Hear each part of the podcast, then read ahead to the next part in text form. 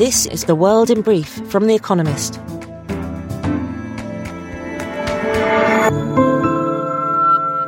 Our top stories.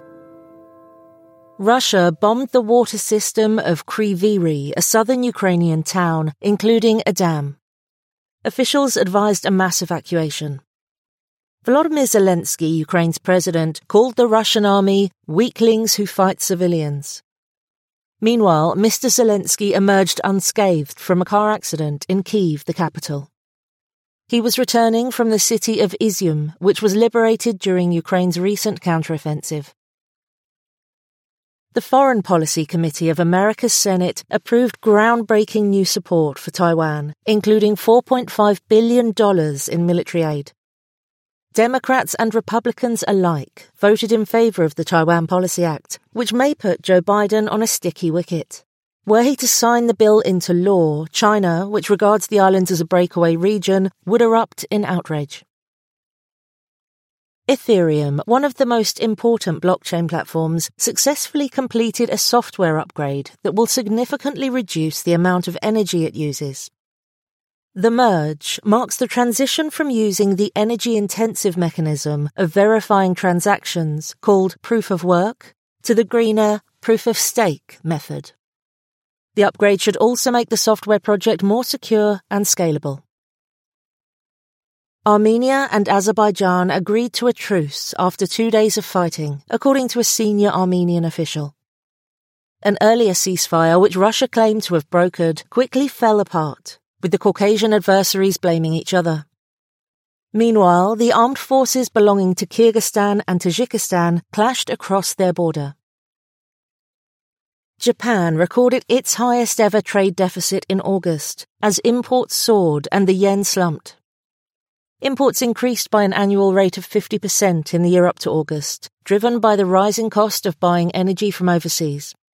That resulted in a deficit of $19.7 billion. The yen has fallen by nearly 20% over the past six months to its lowest value against the dollar in 24 years. Mark Meadows, the final chief of staff to Donald Trump, America's former president, complied with a subpoena issued by the Department of Justice during its investigation into the storming of the Capitol on January 6th, according to CNN.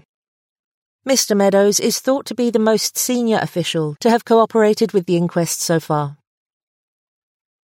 The 83 year old founder of Patagonia, a privately held maker of outdoor apparel based in California, has given away the company to a charitable trust.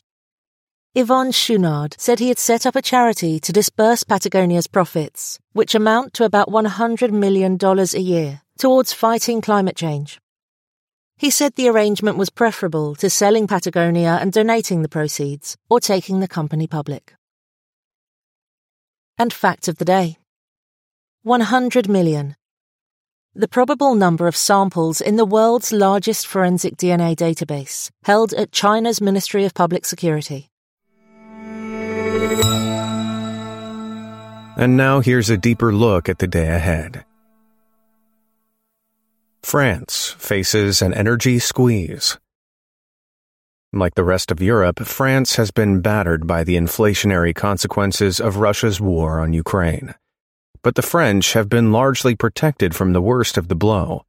Inflation figures released on Thursday are expected to show that prices have been rising more modestly in France than elsewhere in Europe. This is mainly because President Emmanuel Macron's government has protected consumers from soaring energy prices. On Wednesday, it said it would further limit gas and electricity price rises for households to 15% next year. France has also been partly shielded from the tumult in global gas prices by its unusual dependence on nuclear power, which provides 42% of its energy supply. Still, this nuclear preponderance currently presents its own challenge. France is usually a net exporter of electricity, but over half of its 56 nuclear reactors are down for maintenance. That has left the country having to import electricity at high wholesale prices. Xi and Putin talk shop in Samarkand. Western leaders are pointedly not invited to the Shanghai Cooperation Organization Summit, which takes place in Uzbekistan on Thursday and Friday. The Kremlin says that Russia's President Vladimir Putin will meet his Chinese counterpart Xi Jinping on the sidelines of the event to discuss Ukraine and Taiwan. Some attendees, including Iran's President Ebrahim Raisi, share the pair's anti American worldview. But the West has nothing to fear from the SCO. Founded by China, Russia, and four Central Asian states in 2001, it is largely a mere talking shop that focuses on regional economic and security issues. It is known for its ineffectiveness made worse by a string of enlargements. India and Pakistan joined in 2017, importing to the SCO their fraught historical relationship.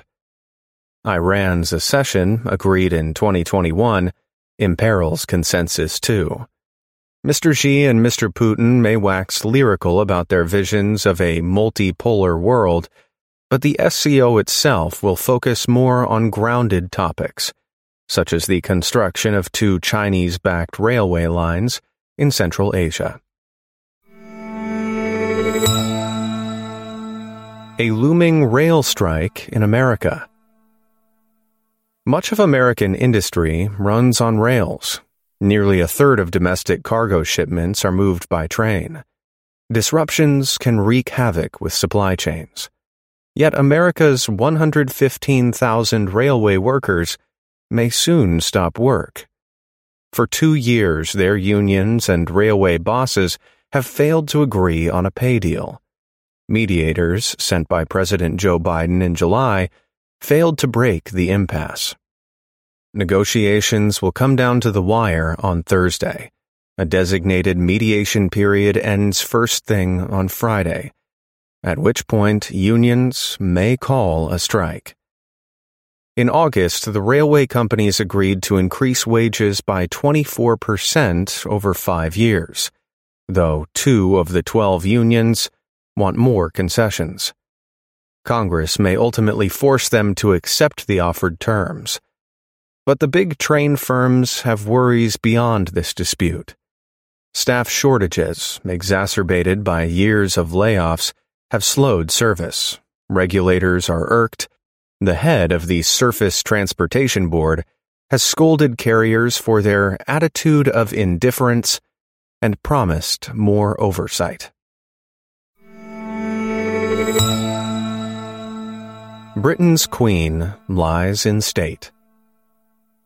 One week after the death of Queen Elizabeth II, Thursday marks the first full day of her lying in state in London. Up to 750,000 people are expected to queue for miles to glimpse her coffin in Westminster Hall. Lying in state is observed by many countries. In Britain, it is the preserve of sovereigns, their consorts, and select prime ministers.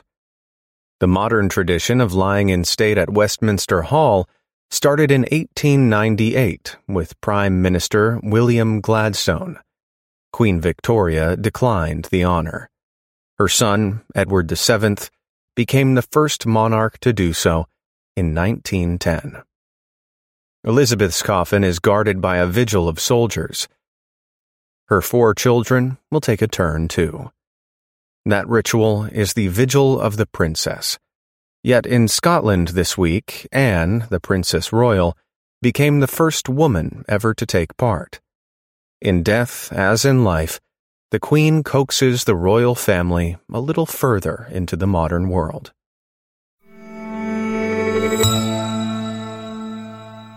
Ukraine's pirouettes of patriotism.